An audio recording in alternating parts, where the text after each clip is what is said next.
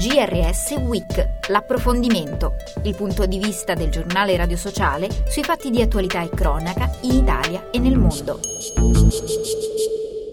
Bentrovati all'ascolto del GRS Week da Fabio Piccolino. Decine di migliaia di vittime, un altissimo numero di feriti, migliaia di edifici distrutti o fortemente danneggiati. Le scosse di terremoto che nella notte fra il 5 e il 6 febbraio hanno devastato l'area meridionale della Turchia e le regioni a nord della Siria sono una tragedia epocale. Le dimensioni del disastro nel racconto di Andrea Leo, italiano che vive a Istanbul da nove anni.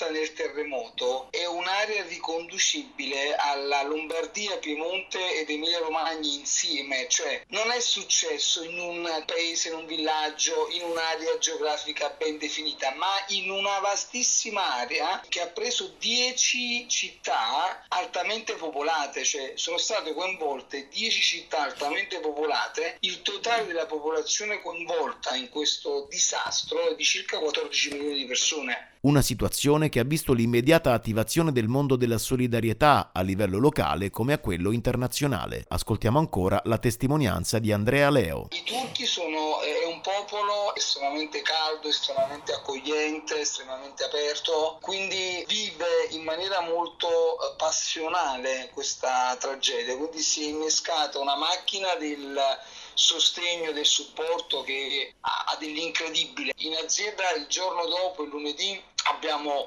eh, acquistato stufe, guanti, coperte di lana, calzini e beni di prima necessità per i bambini tipo latte in polvere, pannolini e quant'altro. Abbiamo fatto un pallet e l'abbiamo regalato alla, diciamo, alla Croce Rossa locale che raccoglieva questo materiale e lo inviava. Quindi nel giro di pochissimo tempo si è attivata una catena di solidarietà incredibile, coinvolgendo davvero tantissime persone che subito si sono messe in modo perché la gravità è assurda, cioè arrivano delle scene che ci stanno devastando l'anima, cioè, l'aiuto internazionale si sta sentendo, la comunità italiana qui è molto forte, l'ambasciatore ha dichiarato e mandato anche un video eh, facendo vedere i vigili del fuoco che sono arrivati e che hanno cominciato a dividersi in diverse squadre per eh, supportare e sono arrivati cargo militari con, dall'Italia con del materiale di prima necessità per supportare le persone qui.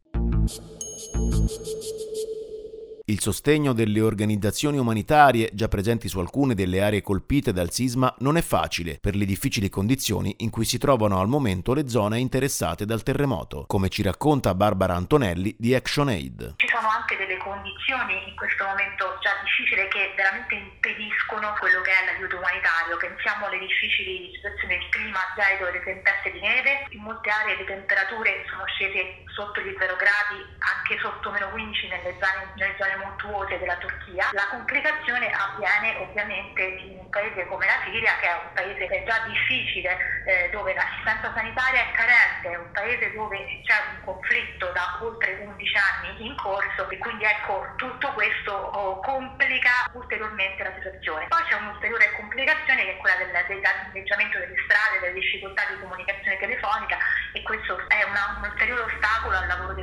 soccorritori. Quindi ecco, il lavoro umanitario in questo momento è molto difficile, quello che stanno facendo le organizzazioni umanitarie e anche ActionAid è che ovviamente stiamo elaborando una prima risposta all'emergenza tenendo conto che la priorità per quanto riguarda ActionAid è quella di fornire innanzitutto un sostegno immediato. Per sostegno immediato parliamo di riparo, vestiti caldi, cibo a tutti coloro che ovviamente o hanno perso la propria casa o sono molto spaventati a ritornare in case che in questo momento eh, possono crollare da un momento all'altro.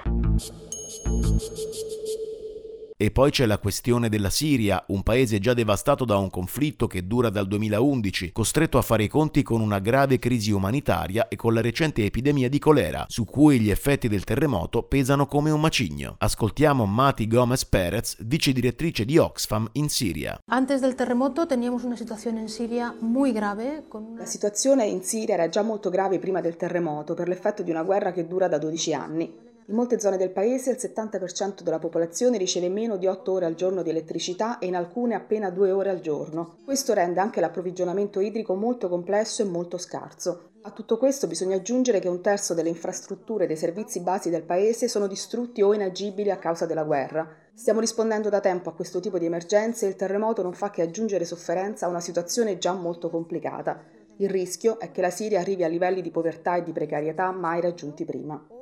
La población siria volverá a niveles de precariedad y de pobreza le persone in Siria costrette a lasciare la propria abitazione a causa del terremoto sarebbero circa 300.000. Sul paese pesano inoltre le sanzioni internazionali contro il governo in vigore dallo scoppio del conflitto, che limitano fortemente l'accesso e la circolazione delle risorse materiali e finanziarie. Per questo molte organizzazioni, tra cui Comunità di Sant'Egidio e Arci, chiedono che le sanzioni vengano temporaneamente sospese, in modo da consentire ai soccorsi di giungere il più rapidamente possibile in aiuto delle persone. E con con questo è tutto. Approfondimenti, notizie e podcast su www.giornaleradiosociale.it.